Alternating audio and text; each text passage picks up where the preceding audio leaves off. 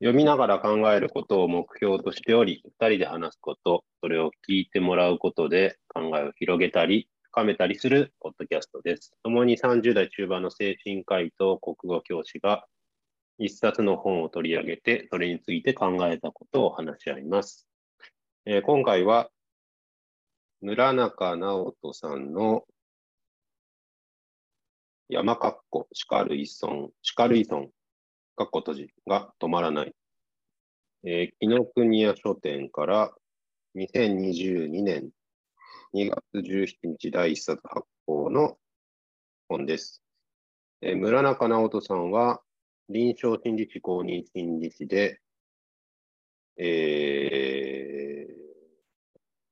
まあ、発達障害サポーターズスクールっていうところで支援者育成をされている方なのかな。はい、という本を選んでみました。今回はこれについて話し合いたいと思います。はい。はい。先に喋りますか？どうしようかね。えっと、一応、なんか、あの、ね、まあ、本当に結構読みやすい本で、あの、うん、うん、あの、結構簡単に要約みたいのも作っちゃったんですけど。あ、じゃあ、それをお聞きしましょう。えっと、じゃあ、大体の内容を、えっと、えー、まとめて言うと、えーまあ、叱るこ、叱ることとは、えー、権力の非対称性のもとで、はいえー、他者の変化を願って、えー、言葉を用いてネガティブな感情体験を、えー、与えることで、うん、相手の行動や認識の変化を引き起こし、思うようにコントロールしようとする行為であり。今まで入試問題の回答みたいな要約だね。すごいね、それ。そう、そうなの。なんかそ、そんなに文が切れない日本語って、あの入試の。ああ、そうか。ひゃくじでまとめなさいみたいな。ひゃくじでまとめなさい以外、存在しない日本語だと思ってたけど、すごい。あ、そうすいません。言われてみればそうだね。うん、そうなってた。国公立の二次試験だよ、それ。まあいいや、はい。うん、確かに確かに。はい、すいません。はい、はい、続けてください。えっと、まあ、そ、そこでは、えっと、叱られる側のネガティブな感情体験が、えー、本質的な要素になっていると。うん、で、叱ることが、相手のためにならないことのエビデンスは多数あるにもかかわらず、叱ること、えー、つまりネガティブな感情体験が必要だという誤解が根強い。うんでえー、人間の脳内には防御システムと冒険システムと呼びうるものがあり、うんえー、叱る状況では、えー、叱られる人には防御システムの方が作動し、学習が起こりにくくなっている。うん逆に叱る人には冒険システム、えっと、つまり報酬系の、えー、メカニズムが作動していて、えー、叱る側の、えー、にとっての苦痛な状況の、えー、改善と、えー、処罰欲求の充足が起こることによって叱ることが学習されてしまう。うんえー、叱られる側の人は、えー、学習が妨げられているので、えーまあ、これが反復されて、えーまあ、そのうち慣れてしまい、その結果、えー、と叱る側が、えー、とエスカレートしてしまう。でこれが叱る依存と言い得るもののメカニズムであって、それは虐待や ディーブイ、ハラスメントの背景にも共通したものが見出せる。うんでえー、叱る依存を正当化する言説というものが、えーまあ、いろいろな人の間で、えー、つながっていって、えー、社会的な影響力を持つようになり、まあ、社会問題、例えば、えー、教育での体罰や人権侵害的な拘束、えー、ゲーム条例や妊娠中絶の非人道的な方法などを、えー、維持することにつながっている。ねえー、叱る依存というものは予防することが必要になってくると。でえーまあ、その予防は、えっと、マクロに見れば、まずは素朴理論、えーえっと、反論駁をしていくこと。で次に、はいえーまあ、実際に起こってくるあの叱るという行為のメカニズムを科学的に理解すること。でえーまた、えーとまあ、社会の巨大化によって不具合を生じ始めているこの処罰感情というものとそれぞれ向き合うことが必要になるだろう。でミクロには、えーえー、人々が叱るということを徐々に手放していくことが必要であり、うんまあ、その支援を行うことが、えー、必要であると。で具体的には、まあ、上手に叱り終わることを覚える。で叱ることそのものよりも、えーと、それを予告することというのをうまく使っていくことを覚える。はい、また、権力の非対称性を自覚する。えーまあ、叱ることの正当化を、えー、するために社会とか常識を持ち出さず、えー、互いに自分の気持ちを話し合って違いを尊重する、するようにすると。で前さばき、まあ、事前に、えーまあ、いろんなことを予防することを考えることと、まあ、後さばき、えーまあ、ことが起きてからそれをあの、まあ、処罰的に対処するという考え方のうちどっちかというとあの大抵前さばきの方が足りていないので、うんえー、事前の予想と、えっと、予防というものを、まあ、意識するようにすることで、えっと叱られる側の問題として、えっとまあ、未学習、それがあの全く分からなくて、うんえー、うまくできないのか、もしくは誤学習、まあ、分かっているけれども他のことをこうやってしまうことが身についてしまっているのか、その未学習と誤学習という区別でいうと、まあ、未学習の視点がやっぱり抜けがちなので、うんえーまあ、それへの対処として、えーとまあ、専門用語で、えー、レディネスというあの、まあ、そ, その行動をするため の, あのその人の全体的な準備が整っているのかということを、うんえーまあ、見極めるのとあの望ましい行動を取るため の, あのステップがあの、えーまあ、どこまで踏めているのかっていうのを検証すること、まあ、それを、まあ、個別に工夫しながらえー、本人の自立性の感覚を尊重して、まあ、なるべく邪魔しないようにしてそういう支援を、えー、していくべきであるということが具体的な内容ですと、はい、そ, そういう感じでしょうか。全体はありがとうございました。はい、どういう関心あるいはどういうふうに読みましたか？うん、そうねえー、っとこの本は、えー、すごく、まあ、さっきも言った通り分かりやすくてあの、はい、もう本当に一直線に読めるというかすごいあのリニアに書いてあるというか線形的にもう本当に頭から読んで、はい、順番に読んでいけばあの、まあ、分かるように書いてあるんだけれども、うん、書いてあることは結構奥が深かったたり、なるほど。えー、見てるものは何ていうのかな、結構やっぱりあのすごく高い志で書いているなというふうに、うん、感じましたね。奥が深いというのはえー、っとそうだなえー、っとどういう順番で話そうかなうーんと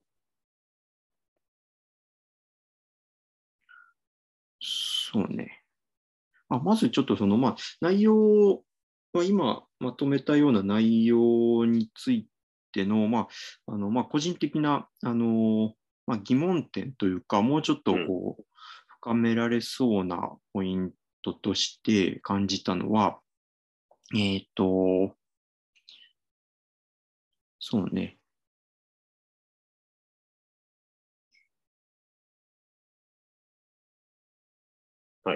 まああのまあ、依存症っていうものをあの、うんまあ、理解の枠組みにあの叱るっていう行為をめぐる理解の枠組みに依存症っていうものを持ってきてるっていうのが、まあうん、この本の一番 の, あのポイントで、うんまあ、やっぱりまあそれにあの関連してあのこうと、まあ、依存症にを枠組みとして考えるのであればこういうことももっと考えるべきなんではないかという、まああのまあ、疑問というかあのよりあの深められるポイントが、まあ、ありそうだなという印象があって、うん、に章のよん節のところで、うんはいはいまあ、叱らずにいられないは依存症に似てるっていうことで、うんうんうんまあ、依存症アディクションのメカニズムを説明した上で、それと、まあ、山かっこ叱る依存っていうのは、まあ、類似点があるんですよっていう形で、このふたつを結びつけているわけだよね。そうそうそう。で、叱る依存っていう、山かっこ叱る依存っていう言葉が、こう、改めて、そもそも題名に来てるけど、この本では、その、に章のよん節から作り上げられて、その後、叱る依存っていう言葉を使っていろんなことを説明していく。そうそうそう。わけですね。その、うんうんうんうん。はい、そこですね。はい。うん。あのー、まあ、こう、発達障害の支援とか、その、神経発達系のその問題、えっと、行動問題とかの支援をする、えー、心理学的な、あのー、支援をする人たちの、まあ、大方はその、まあ、行動、行動系の心理学というか、あの応用行動分析とか、あのそっちの、 あの理論にのっとってやってる人が多くて、おそらくこの村中さんも基本はその立場だと思うんだけど、えーと、その叱るっていうことがまあやめられないとか、そのこうエスカレートしちゃうっていうことそのものは、まあ、依存症っていう、あのー、概念の枠組みを持ってこなくても、その行動系の心理学の言葉で、あのー、説明できてしまうはずなんだけれども、うん、あのー、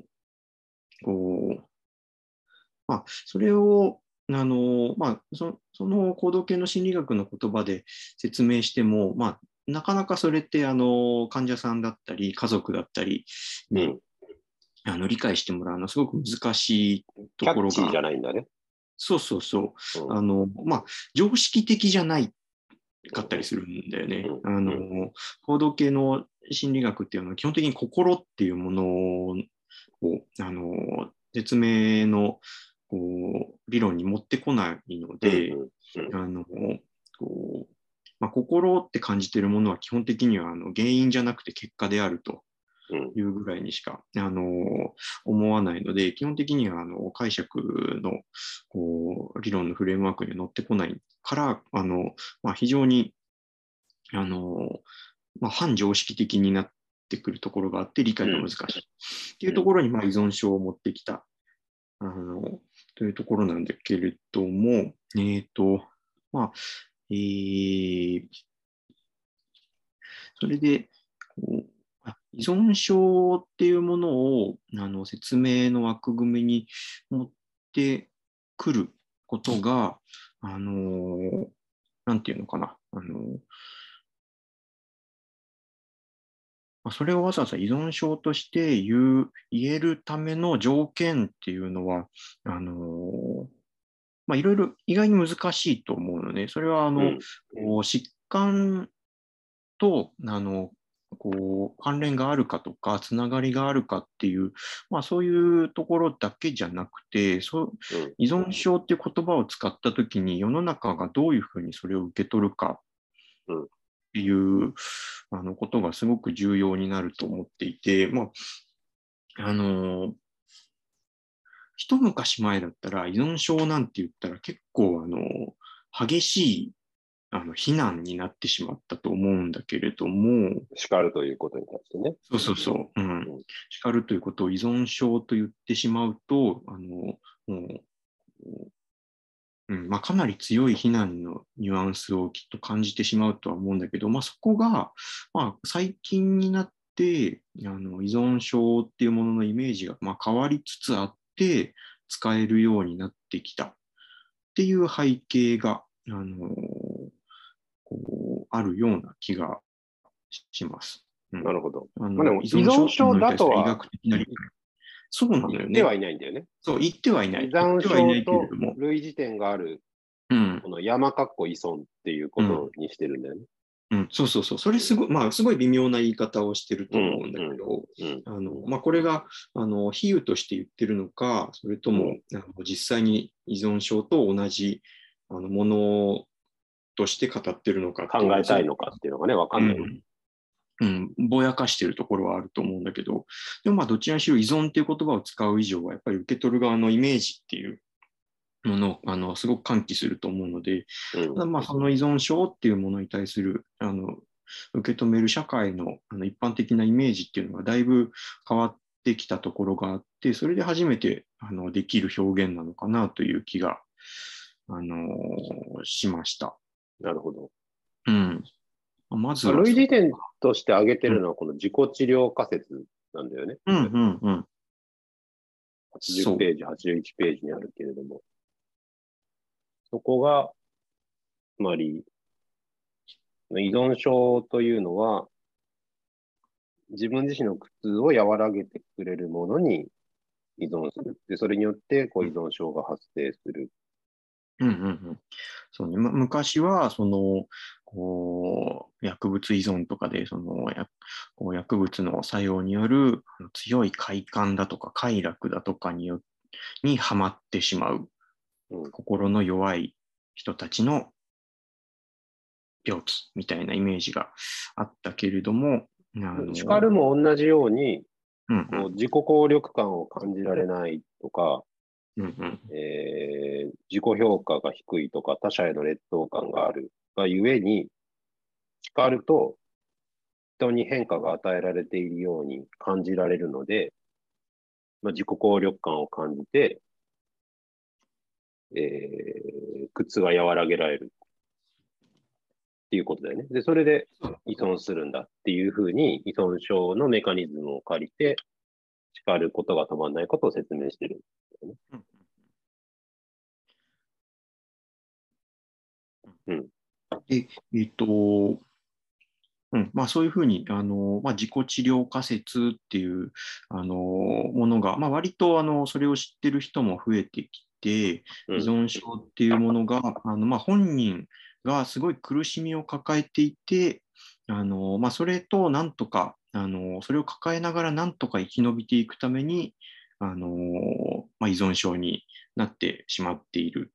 っていうイメージがかなりあの浸透してきていて、あ、まああのまあ、ネガティブなイメージとか、まあ、いわゆるスティグマっていうものが、まあ、だいぶあの、まあ、軽減してきたっていう背景が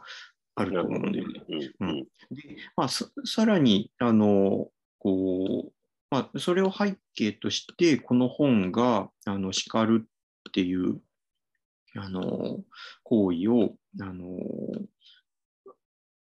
こう、まあ、定義するときにあの、まあ、叱られる側のネガティブな感情体験っていうものをあの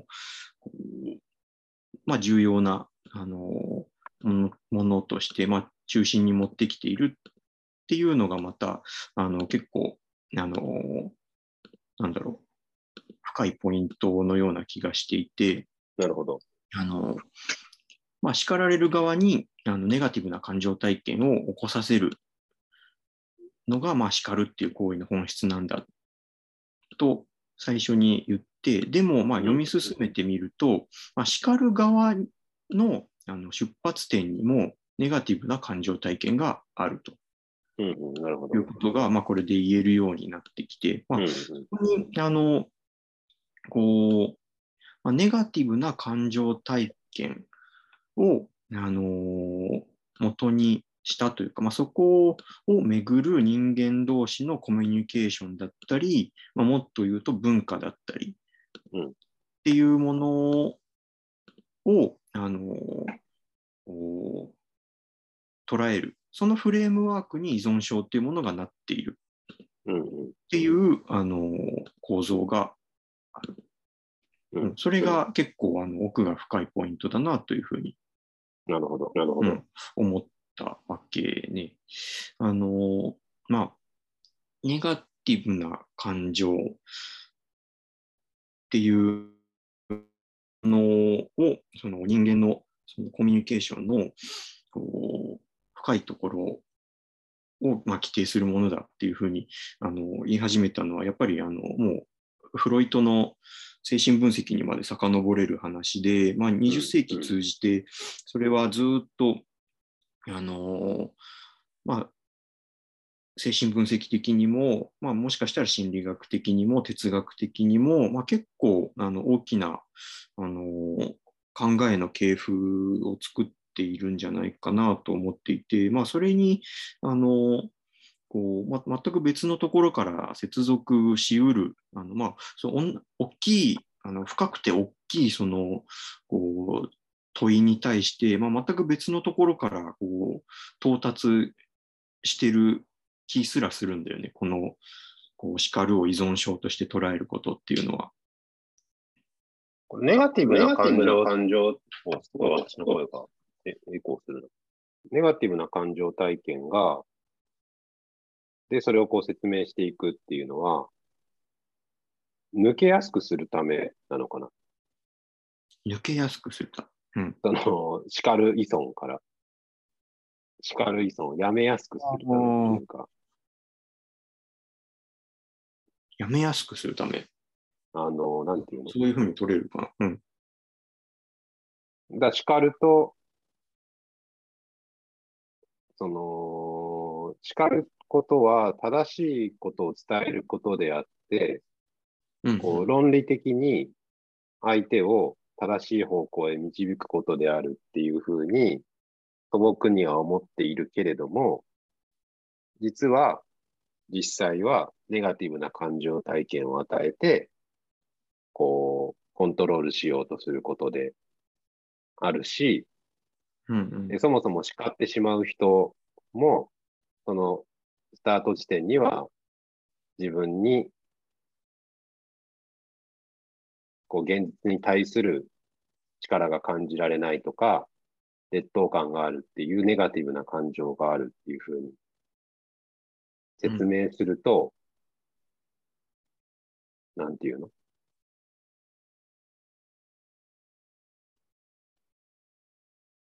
ちょっと論理が飛んじゃうけど、抜けやすくなる感じがしない、うんうんうん、説明されると、はいはい。あなたはネガティブな感情を与え相手に与えてしまっていますよ。うんうん、で、あなたは苦しんでいるからそうしちゃうんだけど、まあそれだからアディクションに対する治療と似てるのかもしれないけど、苦しんでるからそうしちゃうんだけど、本当はやめたいですよね。苦しみから逃れたいですよね。だから自然に抜けられるようにしていきましょうっていう話に持ってきやすいのかな。優しく相手を治すこと、治す。依存から抜けさせることができる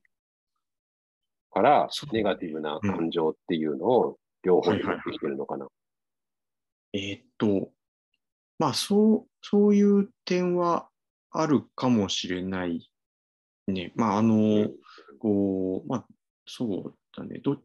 そういうふうなあの本当にミクロな実践の上でのメリットが先なのか、それともその依存症があの、まあ、虐げられてきた歴史をあの、まあ、ひっくり返そうとする意味でちょっとヒューマニスティックな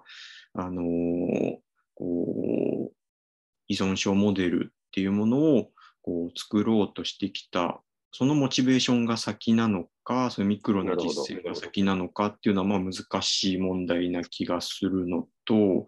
まあ、そうやってあの、まあ、ある程度そのこう、まあ、良い説明のモデルを使ってあの諭すことで、その、まあ、抜けられる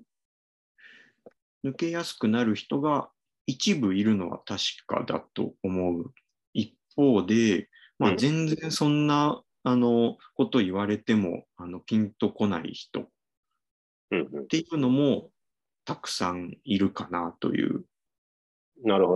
印象かな。まあ、実際にやっていてっていうのも含めて、うん、まあそれはアディクション一般に対してってことね。そうね、アディクションに限らず、まあ、むしろその、えっとまあ、自分もねあのこう子供とか思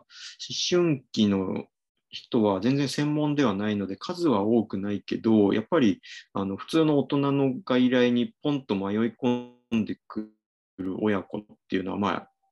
まあ、見たことは複数あって、えー、やっぱり叱るっていうことがすごくその、あのーまあ、叱ることっていうかそのね、こうまあ、良くないコミュニケーションがこう染みついちゃって、そこから抜けらんなくて、まあ、みんな苦しいみたいな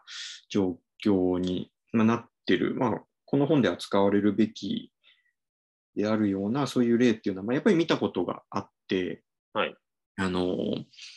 こうまあ、やっぱりそういうの専門じゃない人にとって、まあ、こうやってあの、まあ、理詰めでね、まあ、そういうことやっても あのあんまりうまくいかなくてですねって言っても、やっぱりね、あのそれだけじゃ変わらないのよね。うんうん、そこをまあ変えていくためにはやっぱり、あのー、やっぱり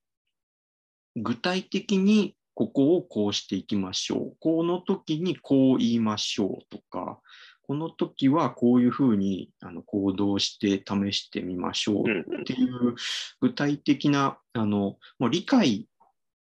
よりも先にとにかくこの時はこうするっていうパターンをとりあえずやってみるっていうところを、あのそういう手をいくつこう的確に出せるかっていうあの部分が大きくなってくるところがあって、なるほどね、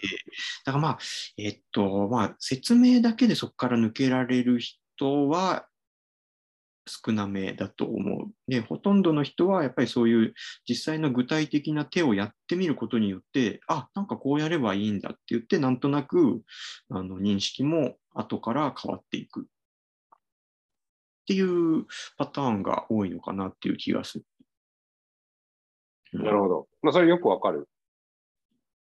けども、なんていうの、この人がこれを書いているモチベーションは、うんうん、まあ、これを読むことで、叱る人が叱らなくなること、ようになることだと考えると、うんうん、わかんないけど、この人もその実際に臨床の現場ではそういう個別に現実的な手段を提示しているのかもしれないけど、うんうん、この本で、まあ、同じような効果を得るために、人を叱る依存から抜けさせるために、そのネガティブな感情っていう説明をフックにして、なんか説明してる感じはするなと思うけど。うんうん、なるほどね。うんうんうん。そう。ああ、そうだね。うん。確かにそれは、あの、この叱るの文脈でもそうだし、まあ、アディクションの文脈でもやっぱりそうだね。確かにそこは一番の、こう、本人に対しての、あの本人が支援を受け入れる、変化を受け入れるっていうことに対する、まあ、フックになるのは間違いないね、そこは。うん、ただ、まあ、やっぱ読んでて思ったけど、うん、今、松本が言う通り、これ説明されて叱っている人がやめれるかって確かにやめれないだろうなとは思って、うんうんうん、すでに叱ることで失敗して反省した人が読んだら、あ、そうでしたねってなる感じかなと思った、この本は。うんうんうんうん、その渦中にいて、それをしている人はこの本では止まらないかなとそうね思ったけどね、うん、自分のことも踏まえて、うんうんうん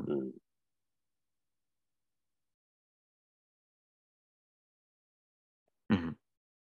はい、そこがまあ深いところ、そうそうそう、深いなと思ったところですね、うんうん、なんかあのどうだろう、なんか学校の先生的にはいや、まずね、この、まあ、全体的な話が、まあ、今の、これそもそも、あの、私の元同僚がツイッターで進めてた本なんですけど、うん、今の、こう、流行りの教育学というか、学習科学と、まあ、ものすごい相性がいいですね、言っていることが。うんうんうん、こう、結局、子供に自己効力感を持たせて、えーうんうん、冒険するように教えるというか教育をするっていうことが最後の方に書かれていくじゃない、うんうんうん、叱るとそれはできなくなっちゃって、えー、叱らないで何をさせればいいかというとこう子供が自己決定をして、えーまあ、ストレスとかも自分でコントロールできるようになっていくっていうのがでその冒険モードを邪魔しない、主体性とか自律性っていう言葉がひゃくはちじゅうはちページでも使われるけど、そこはものすごい今の学習科学、流行りの教育とものすごい相性がいい。うんうんうん、だから何って言うと難しいけど、だからこれを読んで、すでにこういうふうに考えている人たちは、そうそう、これこれってなる感じはするかな。うんうん、で、あと、まあ、さっきも言ったけど、まあ、叱ることでうまくいかなくて、えー、ちょっとダメそうだなって思っている先生たちは、この前半のところ、パートワン、なぜ叱るのかの説明とか、えー、叱るに依存するっていうところを読むと、ああ、なるほど、自分はそうなっていたなって思うんじゃないかなとは思ってる。うん。なるほどね。で、ただ、うん、まあこれ、この人自身も言ってるけど、全く叱る必要が、全く叱らなくていいわけじゃないって話があるじゃない、うんでえー、自傷互い、自分を傷つけることと他を害する場合にはこう叱ることがあってよくて、ただその行動が終わった瞬間に叱るのをやめる必要があるっていうようなことを言ってるけど、うんうん、そこはなんかすごいあれだね、今の今のっていうか、あのー、こそのなんていうの、とにかく教員が例えば本当に怒鳴らなきゃいけない時とかっていうのは、あの命に関わることっていうのは、うんうん、多分結構ベテランの先生たちもそれを言うし、うんうん、なんていうの、学校現場で多分わかんないけど、私が教員してるじゅうごねんは間違いなくベテランからよく言われることだから、うんうんうん、なんていうの、継承されてきていることと同じことを言ってるなとは、うん、なるほど、ああ、そうなんだ。だから、だからそういう意味でも、学校の先生が受け入れやすい内容だなと思うけど。なるほど。えー、あ、そうなんだ。そういうふうに 現, 現場ではあの危ないときにはもうなんだ、こう怒鳴ったり、そうそういうのはもうあのまあやった方がいい時もある。まあということが具体的に言われたりするんだ。だから例えば体を無理やり掴んでなんとかするとかっていうのも、はいはい。自傷他が命に関わることに関してはやってもいいという。なるほどね。うん、まあ確かに、うんうんうんそう。そういう場面はあるだろうね、実際。うん。うん、嫌だけど。うん、だそこは、なんだろうな、うん、言ってることが同じだなと思って。だから、うん、難しいけど、なんて言うんだろうな。なるほどね。でもこれが、さっきも言ったけど、その今叱っている先生たちに、うんどういうふうに届くかっていうのは難しいことかなと思ってる。そうなんだよね。あのまあ、今あのこう 叱, 叱ることとの上手な付き合い方っていうのは、まあ、一つそのちゃんとあの終わったらあの叱り終える、上手に叱り終えるっていうのが出てきたけど、うん、叱り終えるって具体的にどういうことなのかなっていうのが、あ、なるほどね。こうあのちょっと疑問というか、まあ、あのあんまり書かれていなかったりするのが、あのおなんだろう、ちょっともやもやするところだったり残念なところだのような気がしていて、そのこう、まあ、もうそこであの叱るっていう行為を止めるんですよって、まあ、文字通りの意味なんだけれども、まあ、あのこう人間がいきなり無になるわけではないので。のまあ、叱るっていう行為が終わりましたよっていうのもなんか相手に伝わるような行動に、まあ、シフトするあのっていうことがまあ実際に起こることだと思うんだけど、うん、それがなんか具体的にあのこう例えばこういうふうに叱った時には、まああのまあ、危機回避が済んだらもうあの次にこういう声かけをして、そこでもうあの、まあ、声かけをすることによってその状況が終わったっていうサインになるとか、なんかそういうあのことが知れるとぐっと実践しやすくなるかなっていう気はしたんだよね、これ読んでて。まあなんかねちねち遡って言うなっていう。すごい俗っぽいことなのかなと思うけどね。あ、なるほどね。うんうんうんうん、まあ瞬間的に終わるってちょっと難しいと思うけどね。例えば友達を殴ろうとした子がいて、うん、それを、まあ、怒鳴って止めたときに、うんうん、やめたからはいって終わりってならないけどね、それで。うんうんうんうん、ここはもうちょっと叱るが続くよね、間違いなく。続けた方がいいかなと思うけど、あ、そこだよね。なんかそのこうまあこう相手がそこであのこう叱られているっっていうネガティブな体験、感情があの生じているうちに、あのそのなんだろう、こう例えば教え諭すのが、まあ、自然な流れだとは思うんだけど、うん、あの教え諭すものが続いていってなだらかに終了するっていう、まあ、感じだと、その、その、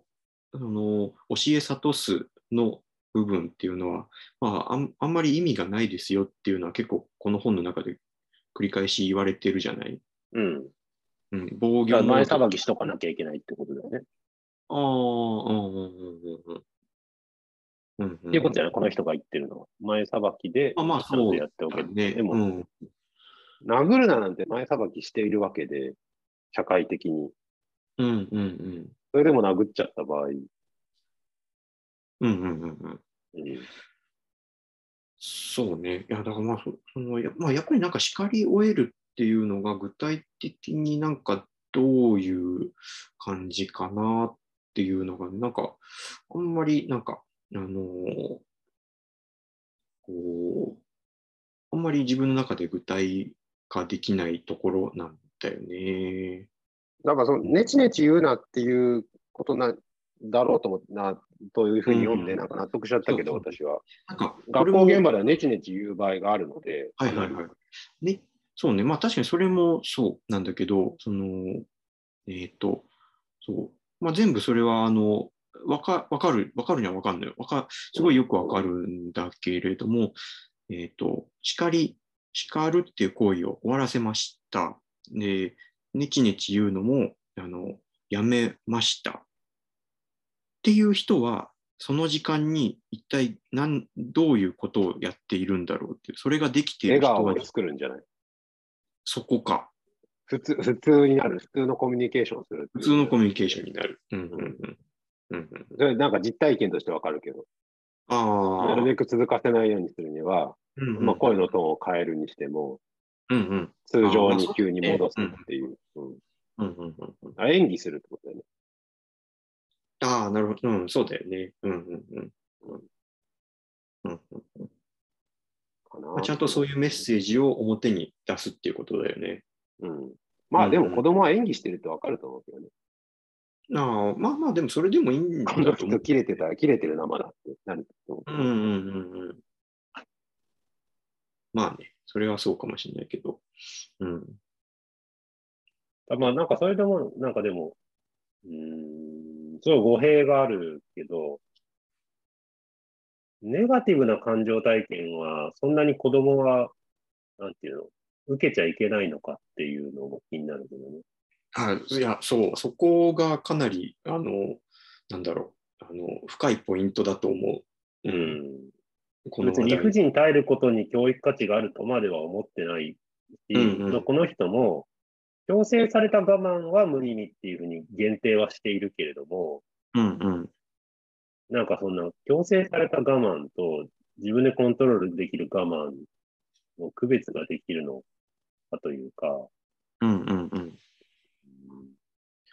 なんかこうということをちょっと後半で話します。うん、いっかい終了します。はい、はいはい、よんじゅっぷんなので前半戦終了です。はい、といってもポッドキャストではすぐに続きます。いっかい終えます。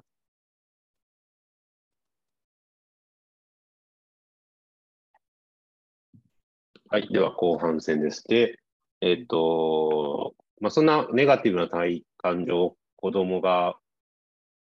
経験してはいけないのかどうか。うんうんえー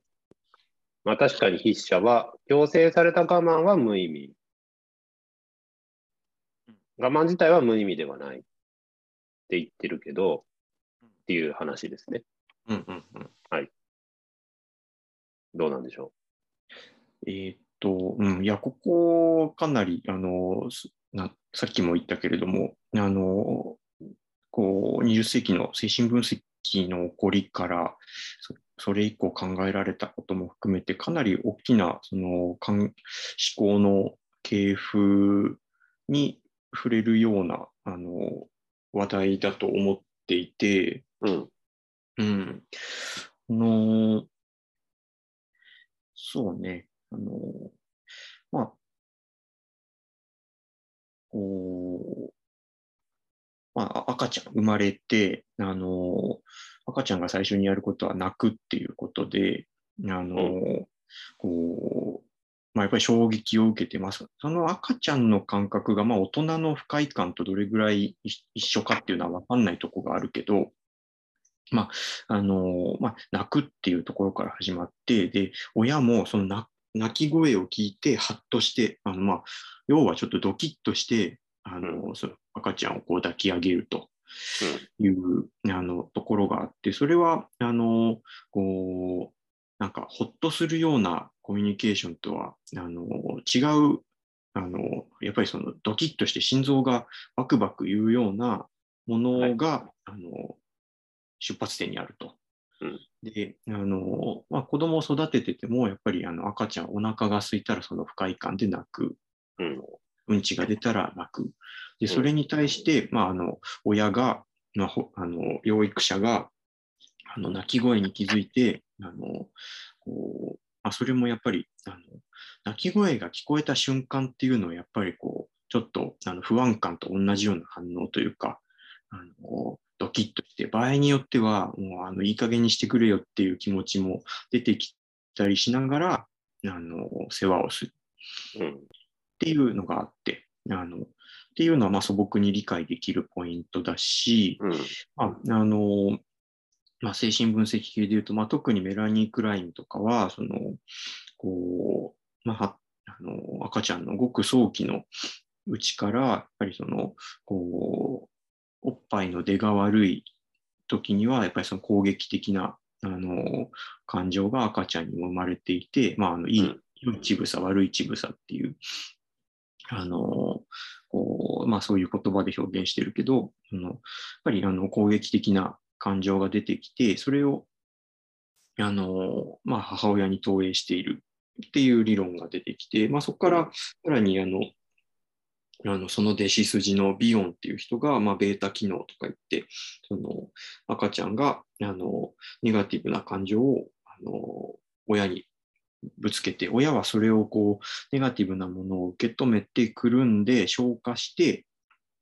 あのこう赤ちゃんに返してあげるというか、あの、うん、あ、お腹空いてたのねとか、あの、あ、あの、おしっこが出て気持ち悪かったのねとか。うん、っていう、あの、まあ、そういうコミュニケーションを、その、まあ、ネガティブな感情っていうものをこう投げ、投げて、それをくるんで返すことによって、その、まあ、人は発達する、成長するというような理論が出てきたりもする。っていうことを考えると、その、まあ、やっぱりそのネガティブな感情っていうものは、あの、こう、まあ、いい悪いによらず、あの、まあ、人間の、あの成長を、うん、あの、まあ、見ていく上で、まあ、必ず出てくるものだし、かなり中心にあったりもするっていうのが、うん、まあ、あの、まあ、そ、そのあたりは、まあ、そうだよねって言えるポイントなんじゃないかなというふうに思うんだよね。で、あの、えー、だからまあそのネガティブな感情をあのが出てくる、それを何とかするっていうものはまあ人間にとってまあ不可避なものなんだろうと、うんうん、いうのはあの前提にあって、うんうん、まあ、まあにじゅっ世紀のまあ哲学とかまあ精神分析っていうのはまあそこを中心に回っていたんだけれども、まあ、あの、まあ、まあ、それとは違う考え方の系譜があって、まあ、あの、そうね、違う考え方の系譜があって、あの、まあ、全然違う方からその依存症っていう枠組みを使って掘っていったら、この本は同じところの同じ岩盤にぶち当たったっていうイメージなのかなという気がしていて、で、えっと、そのネガティブな感情体験っていうのが不可避であるっていうことを、あの、こう、考えているうち、考えるときに、あのついつい人はそのネガティブな感情体験が、まあ、避けられずにそれをあの何とかしてきたっていうふうには考えにくくて、それが実は自分にとってすごく必要だったのではないかと、うんあのまあ、ストーリー化して、うんあのまあ、不可避であることを必要だったんだと引き受ける。うんうんうんうん、そうだね、ある意味ではそうだね、あの、うん、不可避であったっていう事実レベルのものを、まあえっと、とても必要なことで自分にとっては大事なことだったんだっていうふうにこう、まあ、ある意味、まあ、誤読するというか、うん、っていうあの、まあ、そういうことを、まあ、あのやるのが、まあ、人間だと思うんだけど、まあうん、そこがあの不可避であったことを必要だというふうにあのこう表現するっていうのが、まあ、結構そのいろんなところにあのこう、まあ、対立を生んだりあの、うん、こう論争を生んだりしているんじゃないかなという気がするんだよね。だから理不尽に耐えることの教育的価値ってなんか部活動で特に言う文脈こと部活動の文脈で特によく言われることなんだけど、学校では。うんうんうん。だそれを確かに体罰を暴力行為を学校で行ったり、うんうんえー、暴言を吐いている運動部の先生が言うと、いやいやいやいやいやって否定したくはなるけれども、うんうん、それゆえになんか理不尽を学校で与えるということをものすごい否定したい欲望を持っている人たちはたくさんいるんだけど、多分心理学者にも学校の先生にも、うんうんうん、そうすると、まあ、今言ったみたいなその不可避な理不尽な経験を自分の物語として引き受けていくっていうような人間が自然にって言ってのが分かんないけど、自然にしていた、こう、理不尽の価値を、なんていうの？極端に無視しているというか、うんうんうんうん、そういう現状があるのかなって思うけど。あ、なるほどね。そっかそっか。今、あの、えっと、今自分は話しながら、そのネガティブな感情体験が不可避であることと、うんうん、不可避であると考えることと必要であると考えることをちょっと対立的にああなるほど、うん、見てたんだけど、うんまあ、実はそのなんだろう言葉の上でこう表現の上で対立するときには不可避と必要ではなくて必要と不要で対立していて、うんうんね、不可避であるっていうところで、うん、あのなんだろうあのこう話をすり合わせていくような話にはなってない、うん、こうならない傾向にあるっていうそんなイメージなのかな。ああそうだねそうだね。うんうんうん。なるほどねそうかそうかそうか。うん。いやだからもう可能ならば全理不尽を学校からなくした方がいいっていうふうに。うんうんうんうんうん。思ってる人もいるんじゃないかな。なるほどね。そうか確かに、まあ、そうそう言い始めちゃうといやそれは違ってってなってなんかうんそうだねなんか話が変な方向に行きそうだねうんうんこう例えばその、まあ、それこそ依存症の文脈で言うとあのはちがつにあのはちがつじゅうはちにちのウェブの記事なんだけど、うん、あの BuzzFeed っていうあのはいはいはい、媒体で、うん、あのこうある精神科医の先生のインタビューが出ててあの、うん、神奈川県立精神医療センターの小林先生っていう人で、うん、あの依存症の治療をやってらっしゃる方なんだけど、うんあのまあ、最近あの国 の, あの厚生労働省だったかなのあのだったかなんか の, その薬物の使用罪の厳罰化をあの考えているらしい、その使用罪って使用の罪ってこと、そうそうそう、使用の罪、えーうん、厳罰化を考えているらしい、そのいあの行政の委員会にあの委員としてその人が招かれていて、なるほど。でその先生は使用罪っていうのは肯定的な人なんだね、うんうん、で話が政治的になってきたね。そうそうそうそうそうあのおでそうその肯定しようこう厳罰化に肯定的な人が、うんあのまあ、国の委員会に呼ばれるようになってそういう方向で話が進んでるんじゃないかと言われてるんだけど、その人のインタビューがあって、その人があのやっぱりその刑事罰っていうのはあのこうあっていいんだと。で、うん、それはなぜかっていうとあのこう、まあ、要は罰せられることをきっかけにしてあのこう依存症 の, あの治療に入っていく人がいて、それはそれを必要とする人がいるんだと、うん、あのいう、まあ、そういうふうにまとめちゃえばすごいよくあるあのすごく古典的なあのこう物言いなんだけど、あの、まあまあ、やっぱりその、ね、刑事罰っていうのはあのこの本にも書いてある通り、そのネガティブな感情体験をその、まあ、強要させるというものを、うん、であのあってで、えーとまあ、そのことが、まあ、その人にとって大切なきっかけになるっていうのを、まあ、重視してるっていうあの、うん、ことになると思うんだけど、えーとうんまあ、あのそれであの刑事罰は必要だ、あった方がいいってその人は言って、うんうん、それはあのこう 臨, 臨床的なあの感覚にフィットするんだっていうふうにその先生が言っている、うん、だけどあの、えーまあ そ, の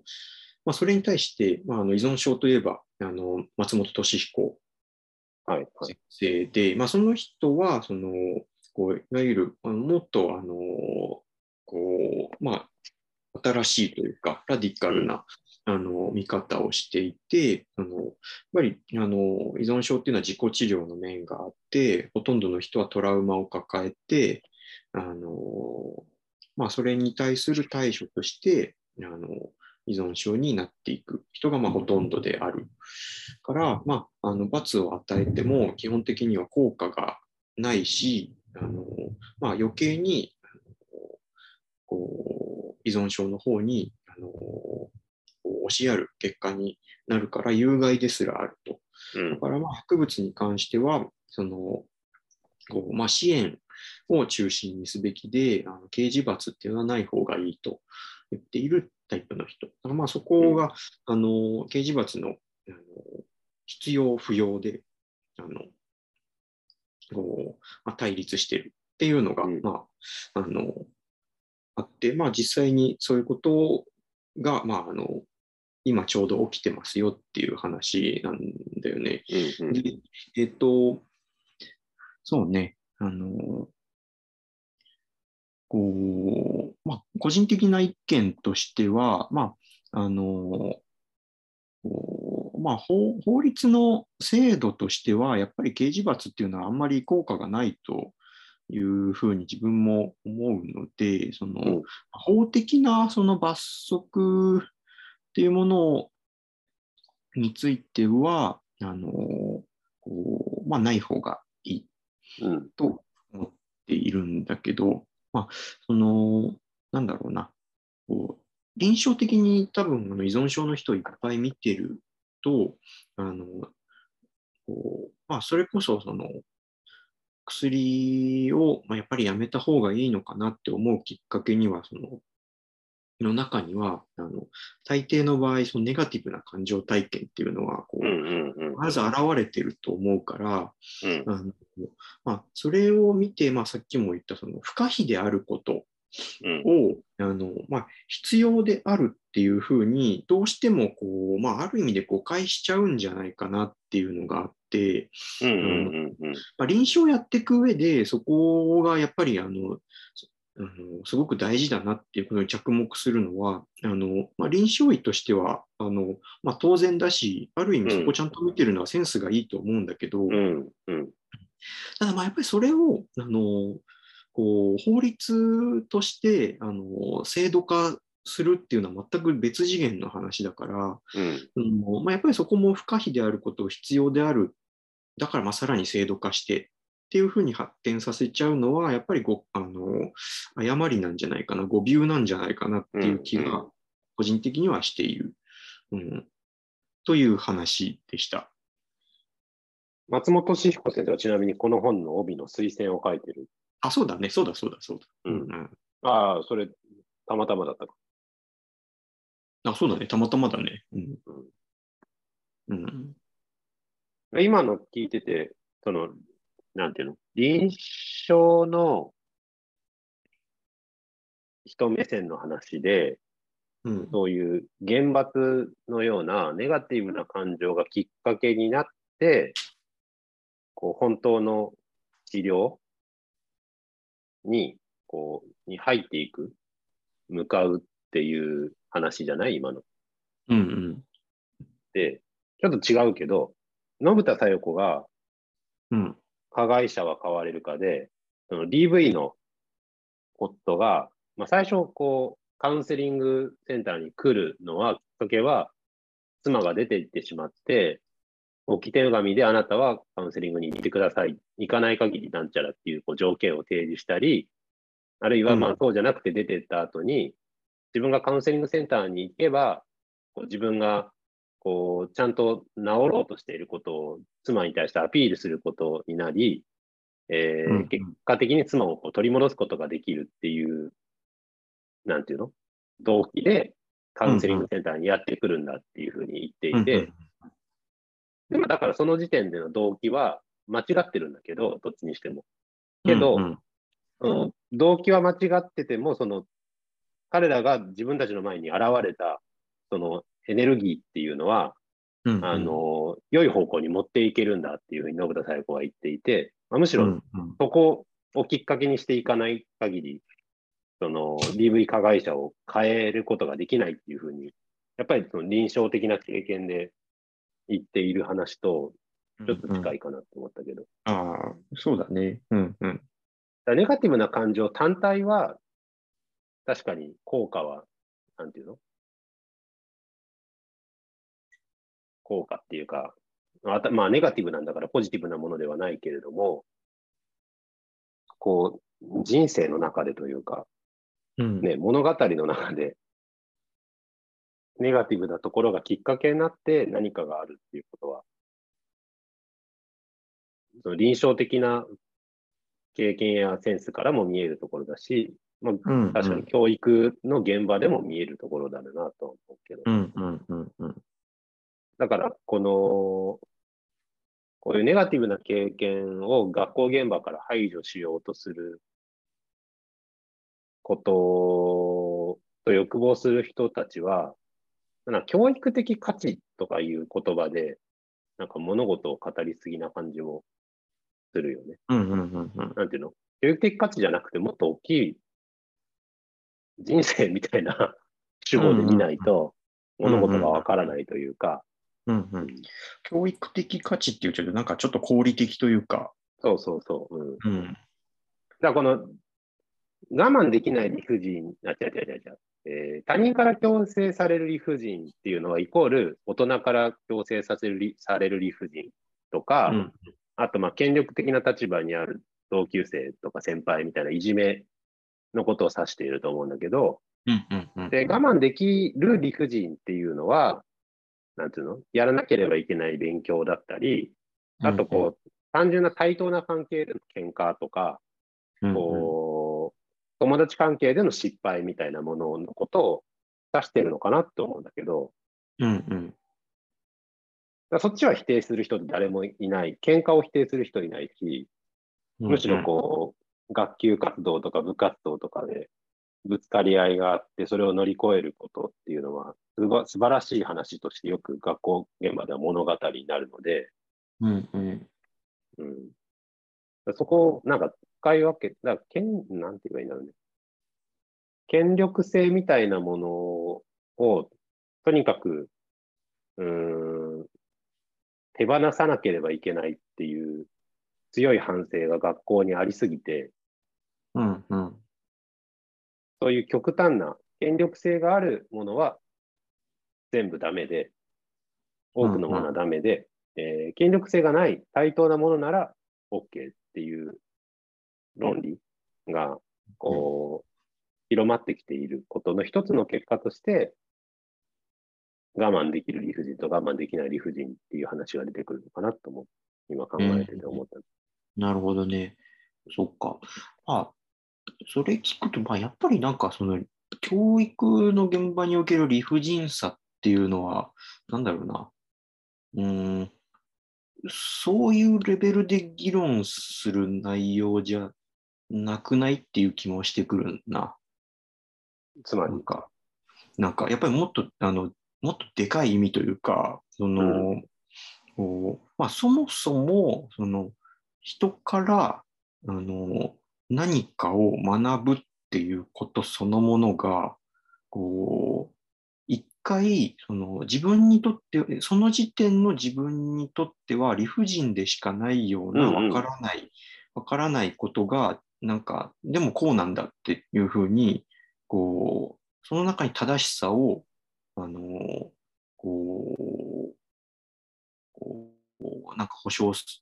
るようなその、うん、こう大きなその、まあ、真理を決定する体系があってそれに、うん、あの最初はそれが全然わかんないけれども一回同化してみて、うん、あの一回こう引き受けてみてようやくそれがあの分かってくるようになるっていうあの、うん、分かることよりも一回信じることが先だっていうのがやっぱりあの、まあ、学習というのか学びっていうののこう根本にあるよね。そうだね。勉強の哲学の話なんだね、うん。そうそうそう。うん、まあだからまあこう、まあ、そういうそういうでかい意味の理不尽っていうのが必ず教育にはつきものだから、まあ、やっぱりあのちょっとさっきの自分の話に引きつけちゃうとやっぱりそこが不可避であることをどう、 あのどうにかして理不尽を作り出さなきゃいけないっていうあのなんか必要なんだからっていう方向に誤解しちゃってなんか変なことになるとか、うん、なんかあとはその、うん、そのこう大きい意味での理不尽さがあの抽象的に考えられなくてその具体的な水準のあのこう理不尽さの話ばっかりになっちゃうとかなんかそういう感じの印象を受けたかな、ね、今の話は、うん、だ結局なんか教育的効果があるかどうかを理不尽かそれがこう我慢できる理不尽かそうじゃないかとか理不尽か理不尽じゃないかで別に検討しなくていいっていうことだと思うんだよね基本的に、うんまあそうだねうん、意味があることはすれ、意味があることはすればいいし意味がないことは、うんうんえー、しなければいいだけであって、宿題は理不尽だからやめさせた方がいいとか、うんうん、そういうことじゃないと思うんで、この宿題は意味がある、うん、この宿題は意味があるとか、うん、この宿題は小学生には意味がないとか、そういう話なんだろうなっていうふうに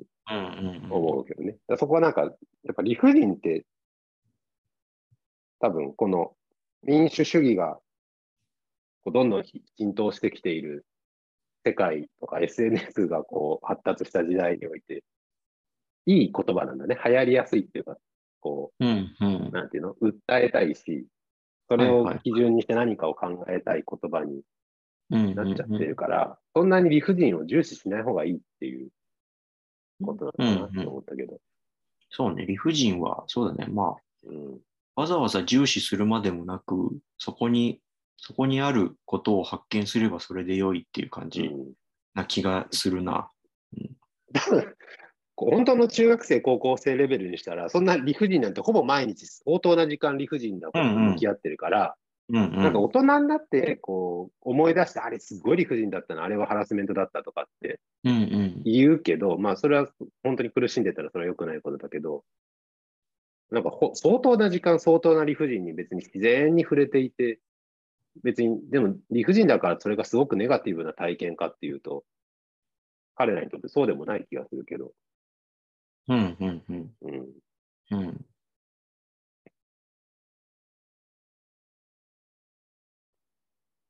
うん、うん。なるほどはい。ね。うん。いや、だからなんか、この、うーん、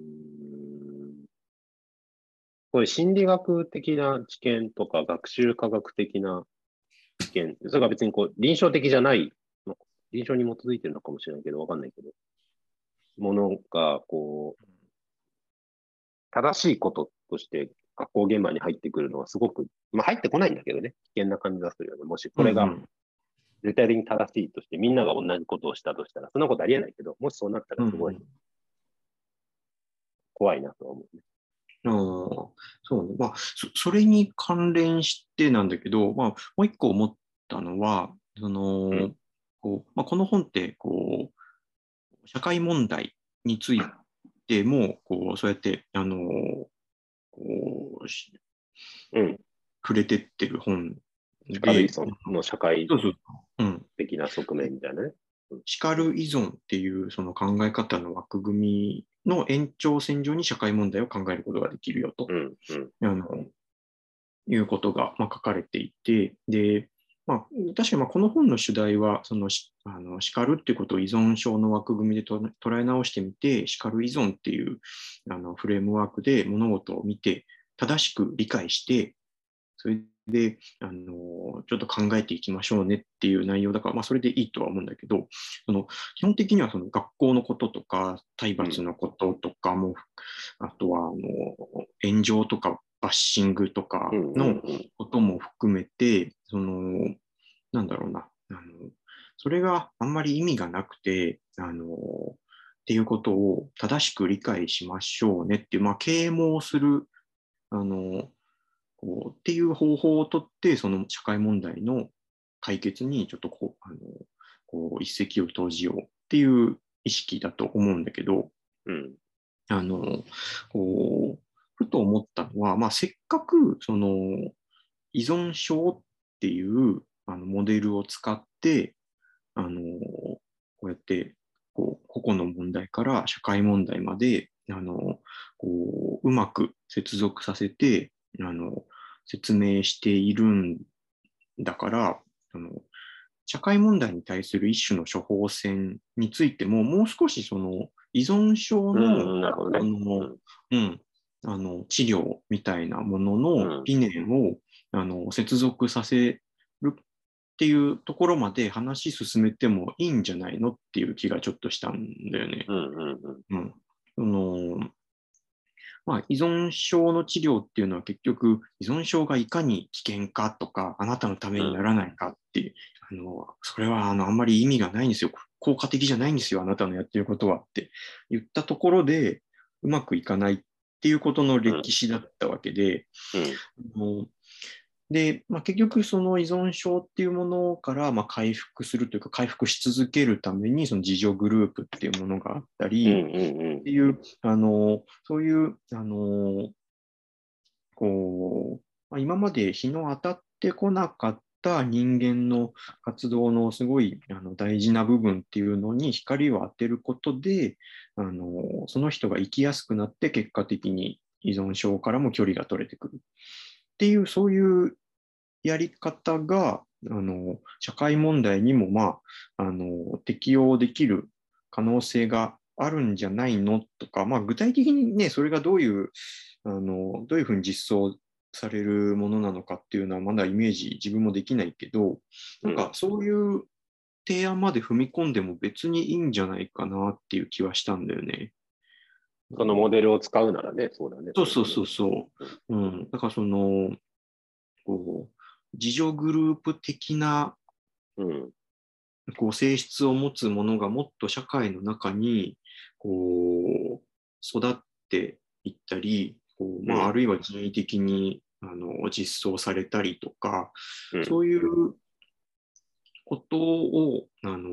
まあ、ちょっと抽象的な表現にとどまっちゃうけど、まあ、そういうそういうことをを考えてもいいんじゃないのかなっていう気はした。うん。うん。あ例えばあんまりこうネットでバッシングする人の自助グループって全然イメージができないけど、うんうん、体罰とかであれば学校で体罰を振るってしまう先生たちの自助グループはありえないと思うけど、今までやりうるし、すごく意味がありそうだよね。体罰までいかなくても、うんうんうんうん、叱つい叱ってしまう人が集まって、うんうんうんうん、互いに話し合うとかは。そうね。それだと結構こうなんだろう、問題に対してスペシフィックなあの、うん、自助グループ、まあほんそまあ、まさしく自助グループっていうものに近づいてくるよね。うんうん、だまあやっぱりこの本の射程は多分なんかもっと広く取れるというか、叱るっていう行為が、まあ、あの 誰, 誰にでも起こることだし、さっき言った通り、うん、その叱るのさらに根底にあるネガティブなこう情動をもとにあのコミュニケーションをしてしまって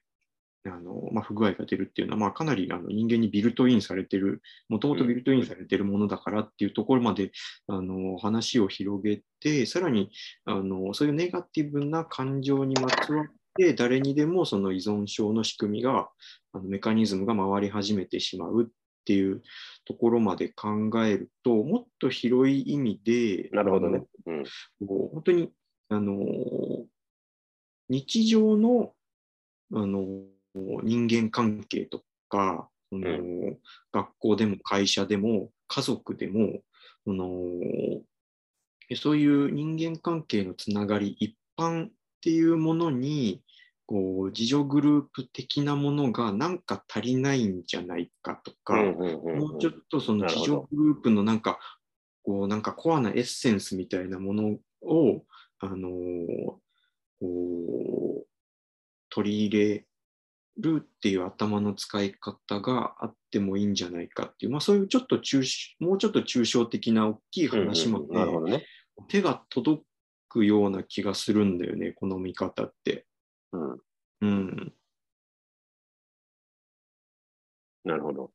うん、ちょっとかなりこの辺具体性がないんだけど、うんうん、いやまあ言いたいことは分かる、うん、アメリカだとあるのかな、それがまた自助グループはね、あんまり日本にはない、そもそも、そもそもないじゃない？そうだね。アメリカとか確かに自助グループが文化になってるからね。ね、だからアメリカ、本当に映画とかドラマ見ると基本的に出てくるもんね。基本的には言ってくるけど、うん、出てくるんで、うん、何本か見ればいち、にほんは、あ、アメリカだけじゃないか。うんうんうん、またイギリスのドラマ見てても出てきたけど。あ、そうなんだ。うん。やっぱ日本、日本でで聞いたことないもんね、自助グループとか。そうね。うん。はい。の後半のよんじゅっぷん、あとごふんですけど、お終わりに持っていきますか？そうですね。まあ、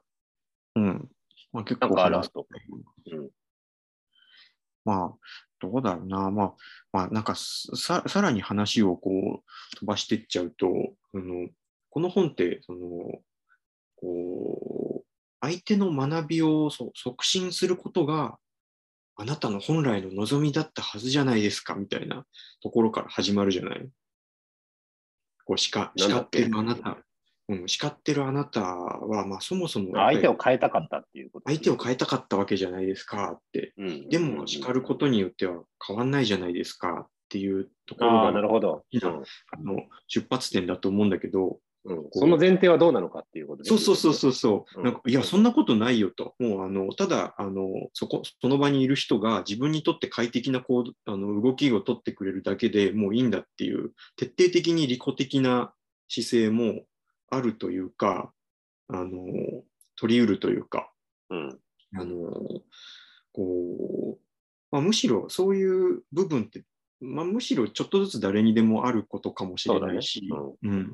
からまあなんかそういうあのなんだろう、理想通りにいかない部分みたいなものを、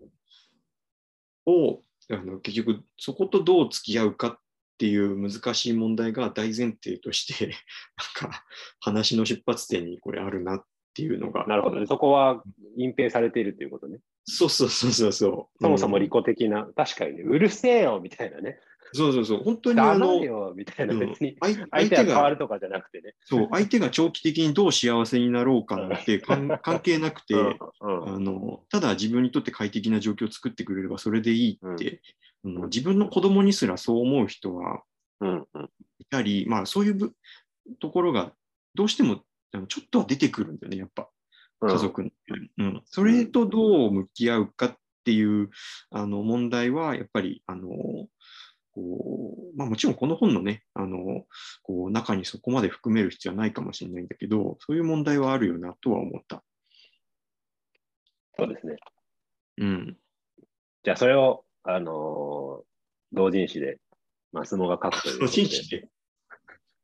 同人誌でね、シカル依存の新たなその利己的なシカルについて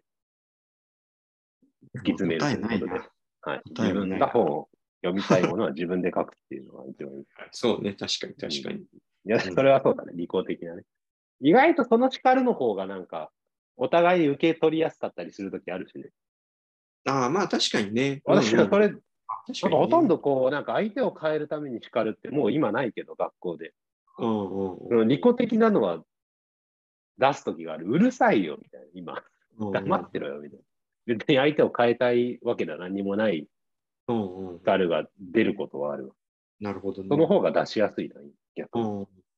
まあまあそれそれがまあ成立するためにはやっぱりなんかあのこうこの権力の非対称性